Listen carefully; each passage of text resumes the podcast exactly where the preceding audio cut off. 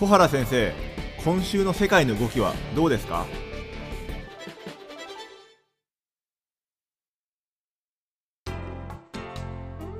皆さんこんにちは、オートバンクの上田です。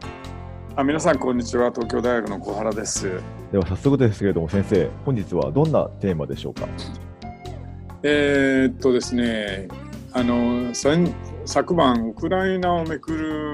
トランプ大統領ですね、はい、その不正疑惑について、そのアメリカの下院でですね、弾劾調査の公聴会が開かれたんですよね。ウクライナ疑惑って言われてるあれですか？そうです、はいはい。それね、そこにね、ウクライナに駐在してた代理大使ウィリアム・テイラーさん、ビル・テイラーさんですが、はい、彼と、もう一人ね、いわゆる国務省で、その欧州ユーラシアの担当なのかな、それの国務次官の代理、2人がその証言をしたんですよ。はい。それでね、実はその新しい話はね、もう出てこないだろうと。これはクローズでね、事前にもう話は聞いてるんで、それ以上のことは言わないだろうと。ただやはり、その透明性とかのいう観点からね、いわゆる民主党が、その過半数を制しているその下院において民主党主導でね、やはりそれを国民にもきちっと説明するという場をね、設けて、これトランプ大統領の再選との関係も出てきますから、はい、そうした戦術もあってですね、あるいはその透明性を確保するというような観点もあって、やったんですが、もうすでに、その喋ってること以上にね、新しい事実が出てくることはないだろうと思ってたらですね、どうもその新しい事実が出てきたっていうことなんですよね。はい。で、このウクライナ疑惑っていうのは、上田さん、あれですか、大体概要はご承知ですか？いや、なんかトランプ政権がなんか、ウクライナの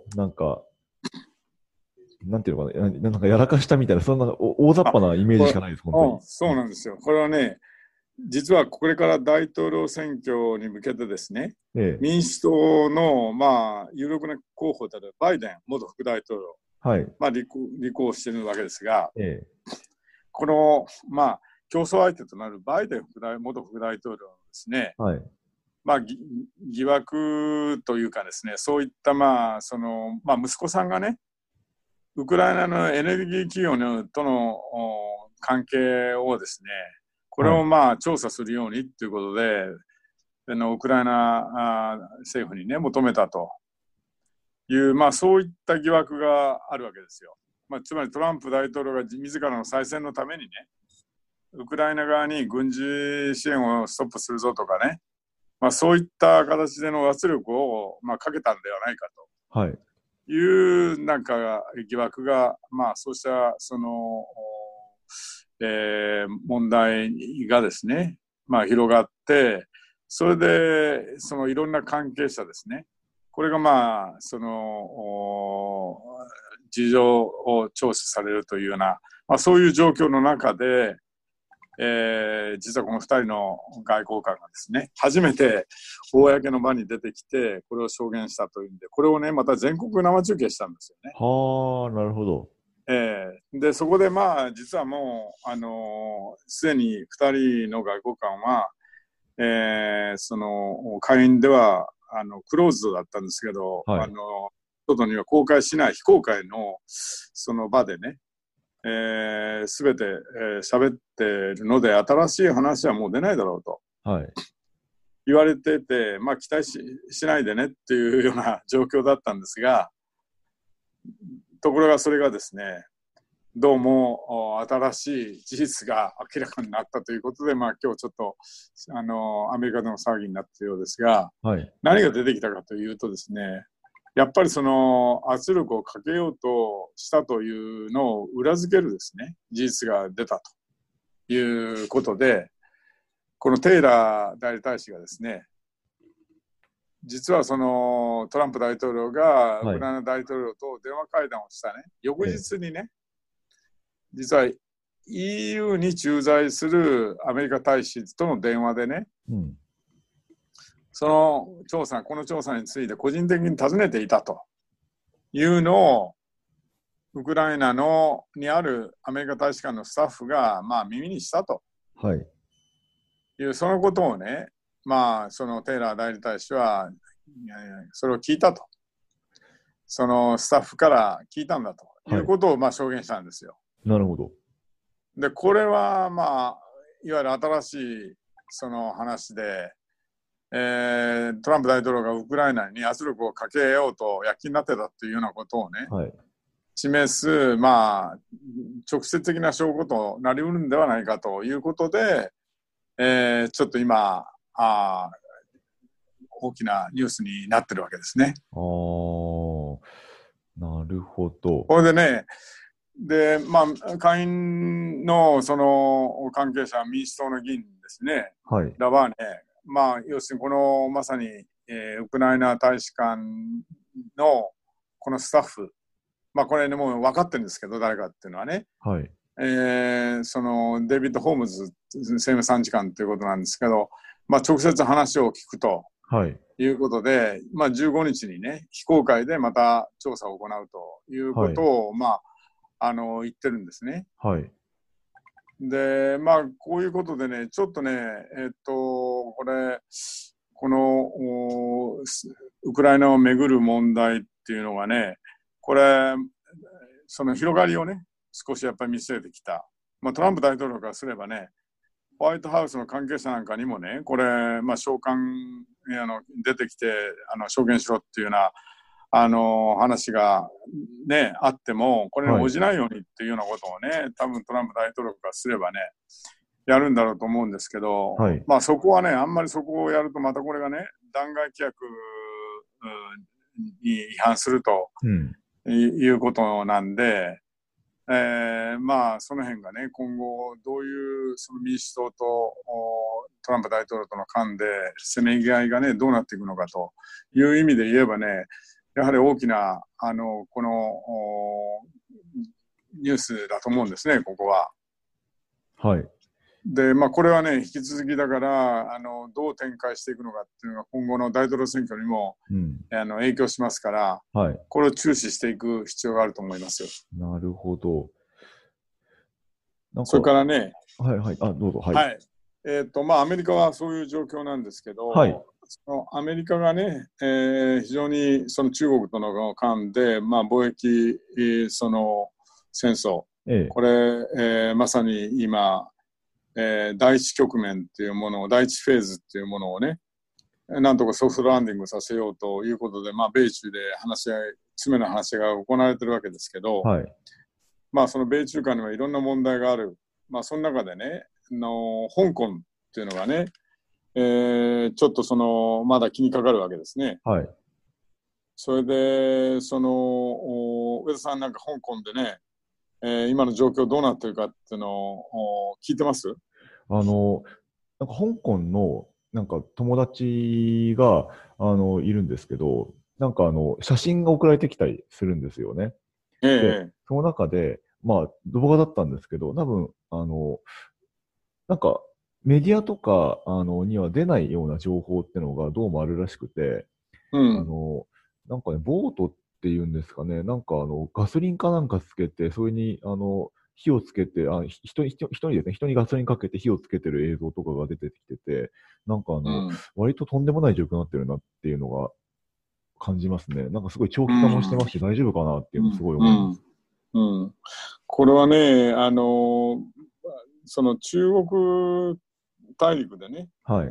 国の人たちがこの感じてるそのイメージと、それからまあ西側の報道を通じてその感じてるね、イメージとまたちょっとギャップがあるんだと思うんですね。で、そのラム長官、行政長官がね、習近平国家主席と会談しましたよね、この間。で、その後にね、やはり警察のこの締め付けっていうか、これが非常に厳しくなって、はい、激しく学生側と衝突する中でね、一人学生が転落して死亡したというようなこともあってね、はい、かなりこの緊張が高まって、これまで週末デモだったのがもう24時間、もうずっとそういう状況がね、続くような、悪化してるわけですね。で、ついに香港の警察はね、はい、中文大学と香港、その都市大学かな、このキャンパスに突入してんですよね。ほう。で、学生からすれば、このキャンパスっていうのはサンクチュアリー、聖域でね、はい、それでここで何かわやってたわけでもないんで、そこに突入したっていうことについてね、はい、かなりやはり衝撃だったと思うんですけど、学生側はね、バリケード築いたりして火炎瓶投げたりね、はい、して、抵抗して、警察はね、もう催涙弾とか放水砲でね、はい、やり合ったと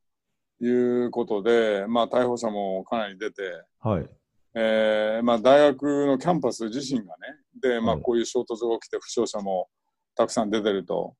いうことですから、はい、ちょっとかなり、もう本当に、そういう意味で言えばこの衝突っていうのが、過激に、ね、なってきてるという状況ですね。混乱が、はい、大学にまで広がってね、はい、来たというのはちょっとね、本当に状況としては非常に悪い状況が続いてると思いますね。はい。うん。だから多分ね、中国側からはね、要するに香港政府に対して相当厳しく取り締まれという、はい、そうしたその圧力、指示がね、あったんだと思うんですね。はい、ただ、悪循環ですね、完全にね、エスカレーションがどんどんお互いに進んでるというような、もう負の連鎖みたいな状況に入っちゃってるんですよね。だから、非常に危惧される状況ですよね。そうですよね。これってどういうふうに収束していくとかってあるんでしょうか？ここまで長引いてしまって。もうこれはね、なかなか難しいと思いますよ。つまり、学生側の一部もね、過激化してますから、今言われたようなね、はい、例えば大学でもね、大陸から留学に来てる学生たちはもう深センなんかにもう戻ってるわけですね、大学離れて、はい、危険だから、はい、で、例えば親中的なスローガンを叫んでたようなね人がね、まさに今言ったように攻撃を受けるというようなことでね、はい、非常にそういう意味で言うと、香港の社会が分断されるような形にもなってて、ただ今言ったように西側のメディアを通じて見る限りはね、はい、そこは要するにむしろ中国側が、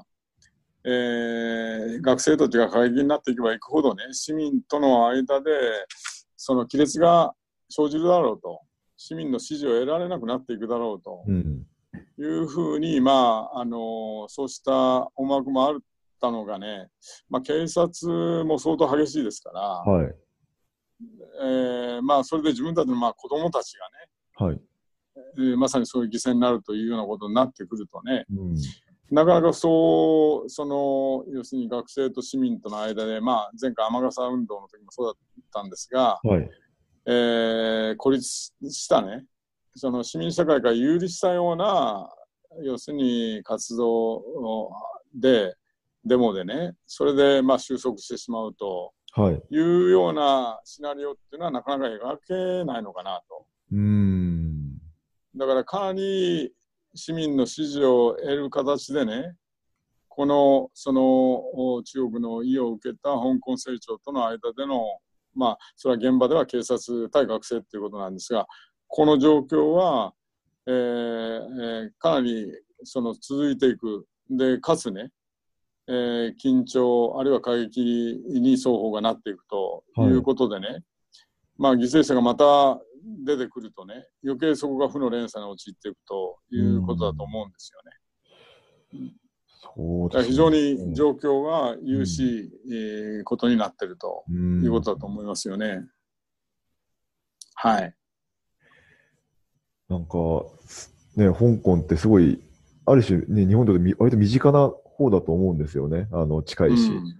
うんうん、そこがそれだけなんか大変なことになっちゃってると、なんかすごい心配だなってそう思うんですけどね。うん、まあだからね、秩序を維持するっていうことでね、例えば香港政府はその14日は全ての学校を休校にするっていうね、はい、決めたっていうことで、まあ、学生の活動をなんとかね、こう取り締まって、うん、そこで秩序を回復しようとしてるんですけど、はい、まあ、学生たちは要求してることがあるわけでね、うん、まあ、それについてまあ話し合いでっていうようなその流れも一時あったんですけど、はい、どうもそのラム長官が習近平国家主席と会った後はね、どうもそうした流れではなくてね、むしろ厳しく対峙していくというな方向にね、来たような気がするんで、うん、ちょっと先が見えないような状況になってきましたね、そこは。うん、そうですね、まあ、ちょっと今後も、はい、香港に関してはね、注視していければなと思いますね。そうですね、はい、でこれはね、来年1月に予定されている台湾の総統選にも影響しますから、はい、まあ、中国はね、今後どう手を打ってくるのかね、うん、まあ、今は、まあ、香港成長に必要なその措置を取らせてね、はい、なんとかこれを収めようと力で収めようとしてるわけですけど、なかなかそういうの流れにはいってない、はい、中でね、世界もこう関心を持って見てますから、うん、なかなかこう出口が見えない、そうこの妙案がないですよね、うん、今、うん、だからそういう状況が続いてるということですから、まあ、ちょっと心配ですね。はい、はい、ということで、今日は、まあアメリカの国内の政治の動きですね、トランプ大統領解散に向けての、はい、まあ一つのね、黄色信号みたいな形で、ウクライナ疑惑が今広がりを見せているということ、はい、それから、まあ、香港デモが収束しなくて、まあ、先が見えない非常に危険な状況がね、続いているという、まあ、その2つをちょっとご紹介をしました。はい、先生、はい、今日どうもありがとうございました。はい、また次回も楽しみにしています。はい、よろしくお願いします。はい、ありがとうございました。どうも失礼いたします。